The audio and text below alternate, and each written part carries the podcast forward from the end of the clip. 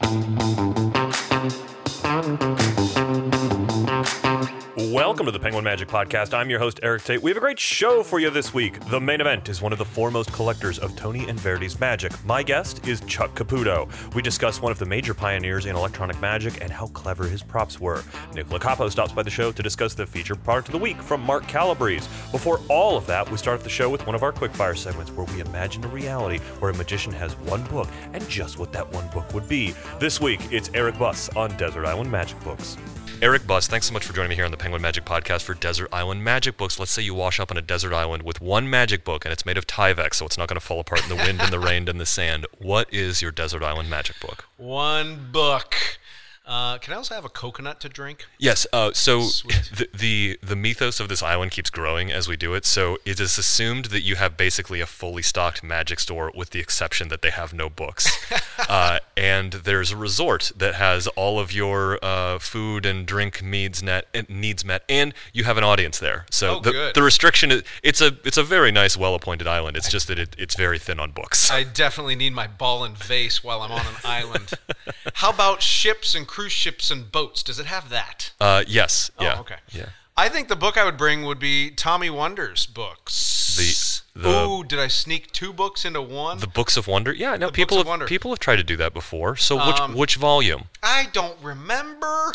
Which which which trick is it that you're thinking of? It's not even the tricks. It's all those essays were so good, and Oh. Yeah. I would, as a, I don't know when I bought them when I was, you know, Mm-hmm. young kid, twenty year old something. I would read those essays almost weekly, Yeah. and be reminded of just little things and tidbits of knowledge that he uh, expressed, and you know, we've been talking about difficult tricks versus Mm-hmm. easy and stuff, and some of his tricks to build are insane. craziness. Yeah. And it's fun seeing how it works, but I I'm not going to build a lot of that stuff. no. Um, but the essays alone were worth, I think, those books. Oh, yeah. Uh, and those, even if you learn a trick, you kind of shelf the book. Those essays, I would go back to all the time, and that's why it would be so important. Yeah, his his essays on misdirection and just like all of the the little things that he talks about that really like made Tommy Wonder like such a wonder. Like yes, he was a brilliant builder. Yes, he was a brilliant technician. But I think it was sort of his approach to magic and performing that really Yeah. made him stand out. And you're gonna get better reading those those essays. Absolutely, and they were just inspirational as well. Yeah, Mm-hmm. Yeah. absolutely. Uh, are there just out of curiosity, are there any Tommy Wonder tricks that you ever like tried to add into your act or? That's not really. Mm-hmm. Now I'm trying to think back. I got to go check those books. I've always loved Mugged Yeah. and his version of Mugged. Um, The ring watch wallet. yes, Yeah. I yeah, I guess it's called Mugged elsewhere, maybe. Yeah. Um, yes, I love that. That would probably be one that I might try to perform, try to pull off. No, most of it was, and when I bought the books, they were way above my skill level. Oh yeah. Um, yes, I can check back now. I, I do go back to them now, but when I bought them, I opened them up and went, okay, well, this is all way above my skill level, but these essays are great. Uh, and I don't say that in a disappointing way, but I guess I never really thought I would do the tricks in the Tommy Wonder books. Yeah. They were just something I wanted to add to the collection. And like I said, the essays I always go back to, and they're just really fun to read. I, I, I'm with you. Well, the Books of Wonder is a great thing, a great book to, a great series of books to have on a, on a desert island. Eric Buss, Yes. thanks so much for joining us here on Desert Island Magic Books. Thanks for having me. Thanks so much to Eric for joining me on Desert Island Magic Books. Now, on to the main event. Chuck Caputo is not just a magician and performer, but he is fascinated by magic performed with electronics. He has put together one of the largest and most complete collections of Tony Anverdi's incredible magic. And while magic with electronics is commonplace to us with today's incredible technology that uses tiny batteries, wireless protocols, and what are essentially supercomputers that we carry in our pocket, Tony Anverdi created incredible magic using electronics that nowadays kids would only see in the Smithsonian. Chuck has collected and curated an amazing collection of Tony's electronic wizardry, and now you get to join our conversation. Chuck Caputo, thanks so much for joining me here on the Penguin Magic Podcast. I'm uh, I'm glad that you reached out to us because I recently became aware of the history of uh, a set of dice that I've been using in my act from Tony Anverdi, and according to what I'm reading here, you're one of the you have one of the largest collection of Tony Anverdi uh, props, memorabilia, uh, historical items of relevance. Can you tell us a little bit about Tony and Verdi? Absolutely, Eric. No problem at all. Tony Anverdi, uh, he was a great inventor. He was born in 1925 in Holland, and he passed away in 1995. And believe it or not, he was a baker. He, he started off as a baker, and then he uh, he uh, he uh, did some clowning type of work. So so he was a part time clown, and then uh, he just he just got into building different things. He started with liquid magic, which I have a lot of his uh, liquid magic effects too. He built the different types of trays where you put uh, you know where you put two glasses on there, two clear glasses, mm-hmm. and when you pour milk into one glass, the other one would fill up, and then you would you would pick this one up and drink it while the other one would fill up. It would go back and forth. Uh, very very clever items. Uh, he had different bottles, like I said, different trays. Uh, he was an ingenious, uh, fantastic man. And then later on in life, he started to build the electronic miracles, which he was actually the pioneer in electronic magic. I mean, there were several other people at that time as well, but I think he took it to the next level. Mm-hmm. Uh, a few of the electronic effects that he came out with uh, is is the uh, the Anverdi talking skull, which mm-hmm. is which is a small skull that's basically mounted on a clear plexiglass uh, backboard, and the uh, uh, the skull would open and close, it would actuate, yeah. and it would be great for like card selections, uh, mentalism, things of that nature. Uh, the Anverdi key box is fantastic. It's uh, what is the what is the key box for for those of you who because literally my knowledge of Tony starts oh. and ends with dice and yeah, uh, and uh, you know and and all of the I know that there's a lot of and we'll talk a little bit about those in just a little bit but uh, I as I got more and more interested in those in those dice that I, think we're all familiar with mental dice um, yeah.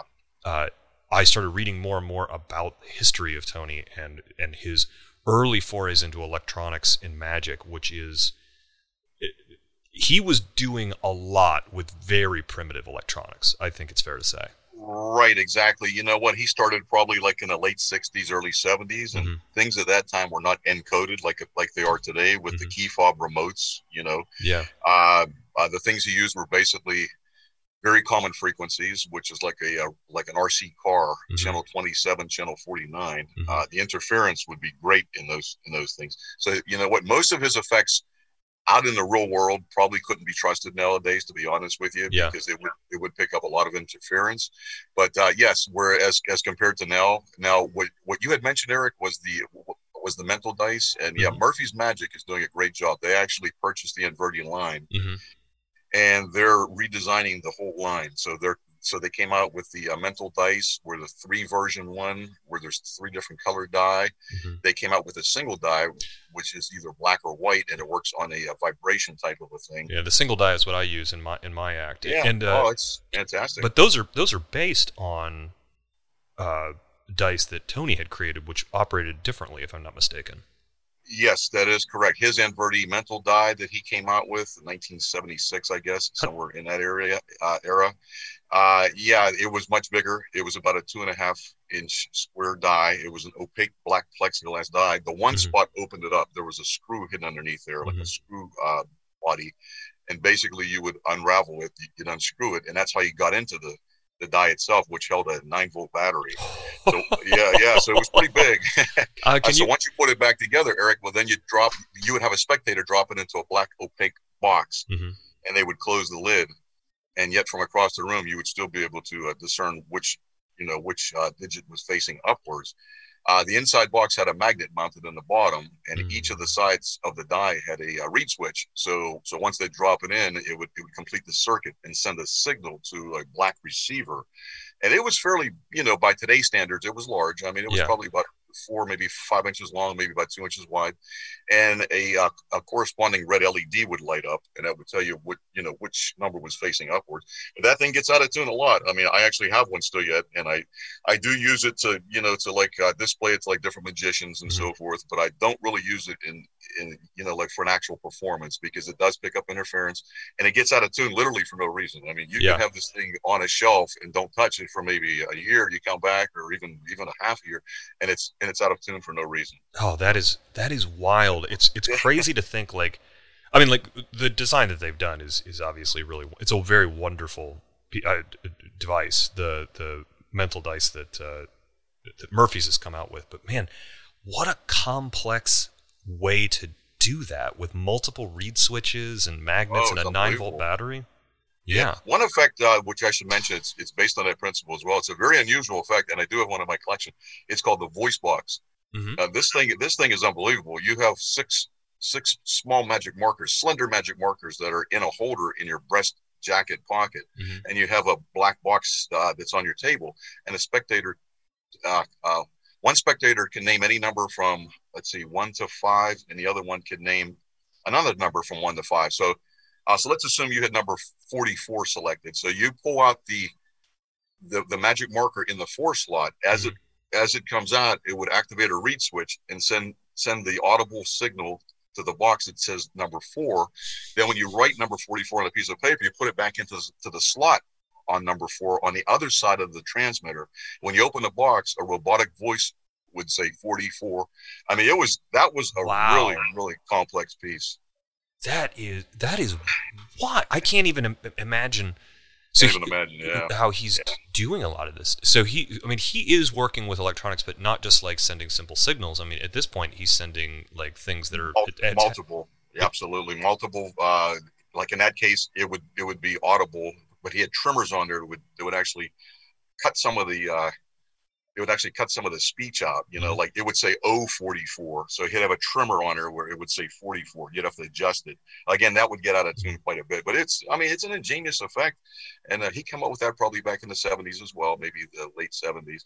Uh, the last piece he made is the die, the Anverdi floating die, I, Mhm. I believe. Don't quote me on this, but I'm just about positive. Uh, before he passed away, he made the floating die, which is a little black plexiglass die that you drop into a tube and you cap it on each end. It stands upright and it'll float up and down. And you can take the cap off and dump it out, and you could pass it for examination, Eric. I mean, there's nothing to be found. That's wild.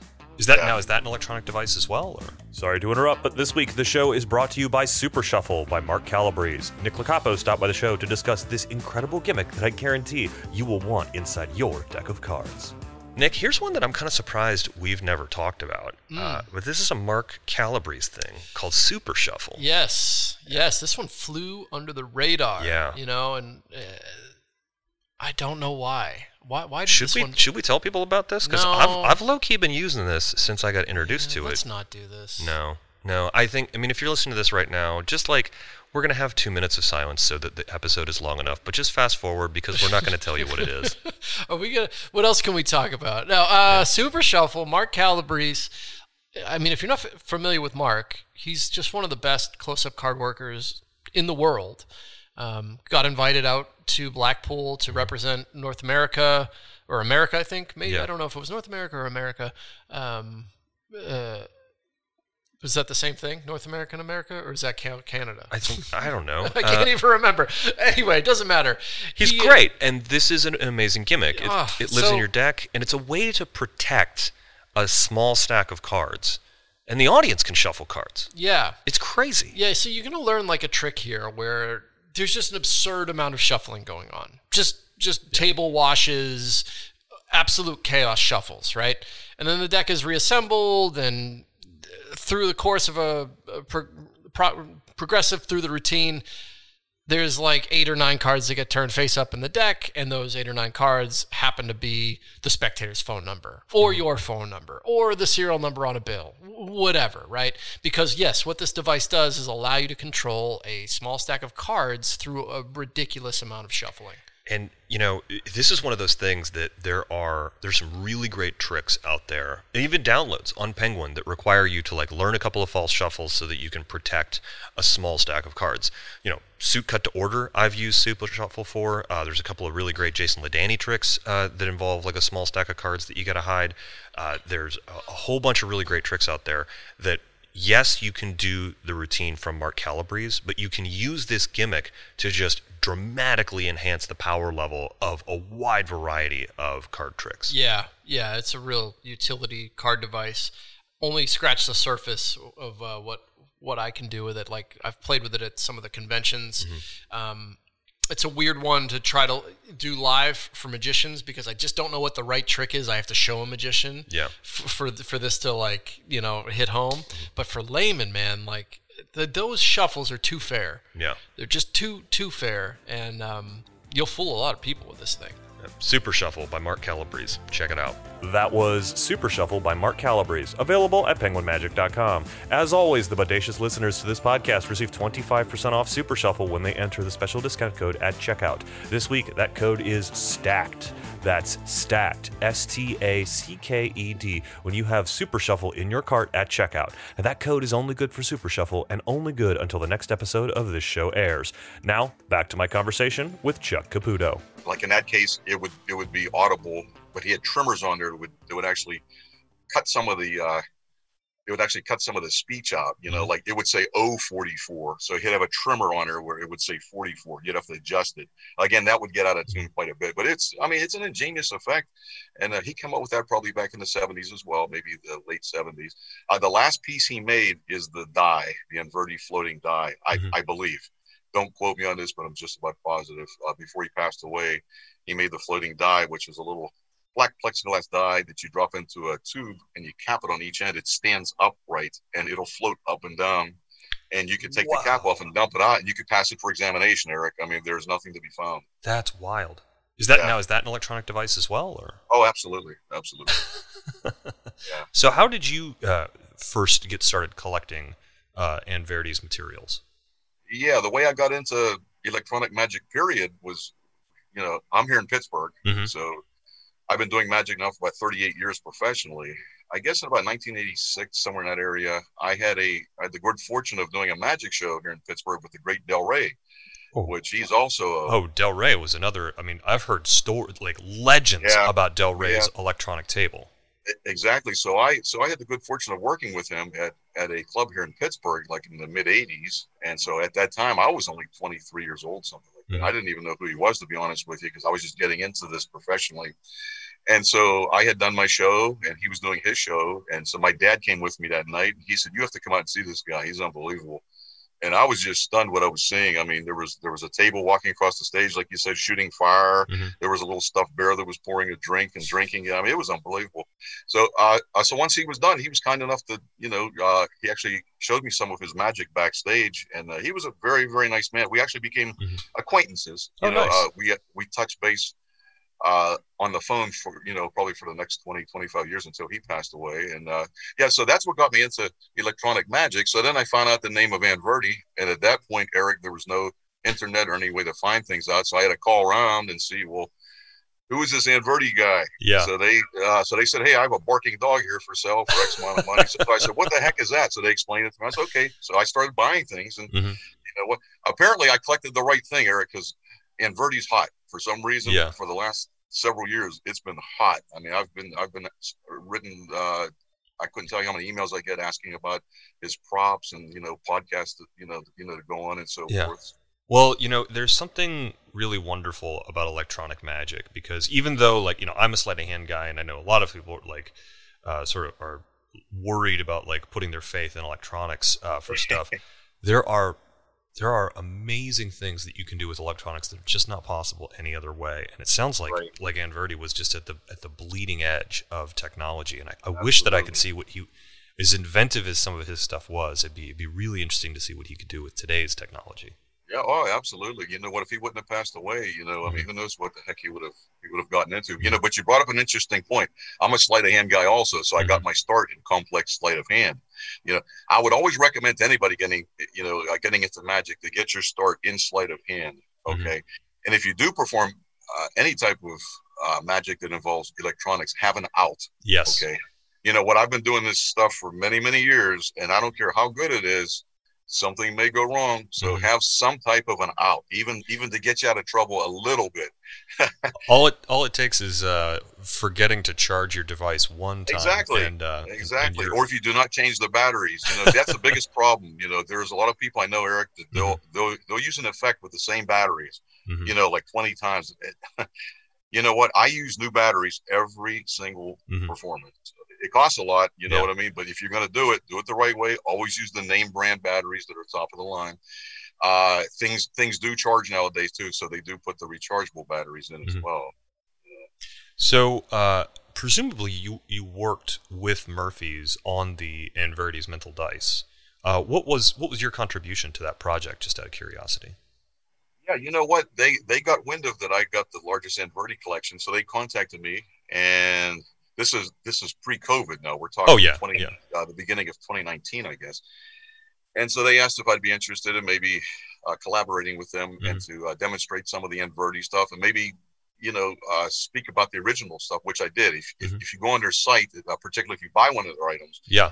give you a passcode where you can go on there. And I'm actually uh, demonstrating the the Anverdi uh, the mental diet, you know, which is the original one. So, Mhm. so I explain about it. I actually take it apart to show what's inside of it and everything. It's it's fantastic.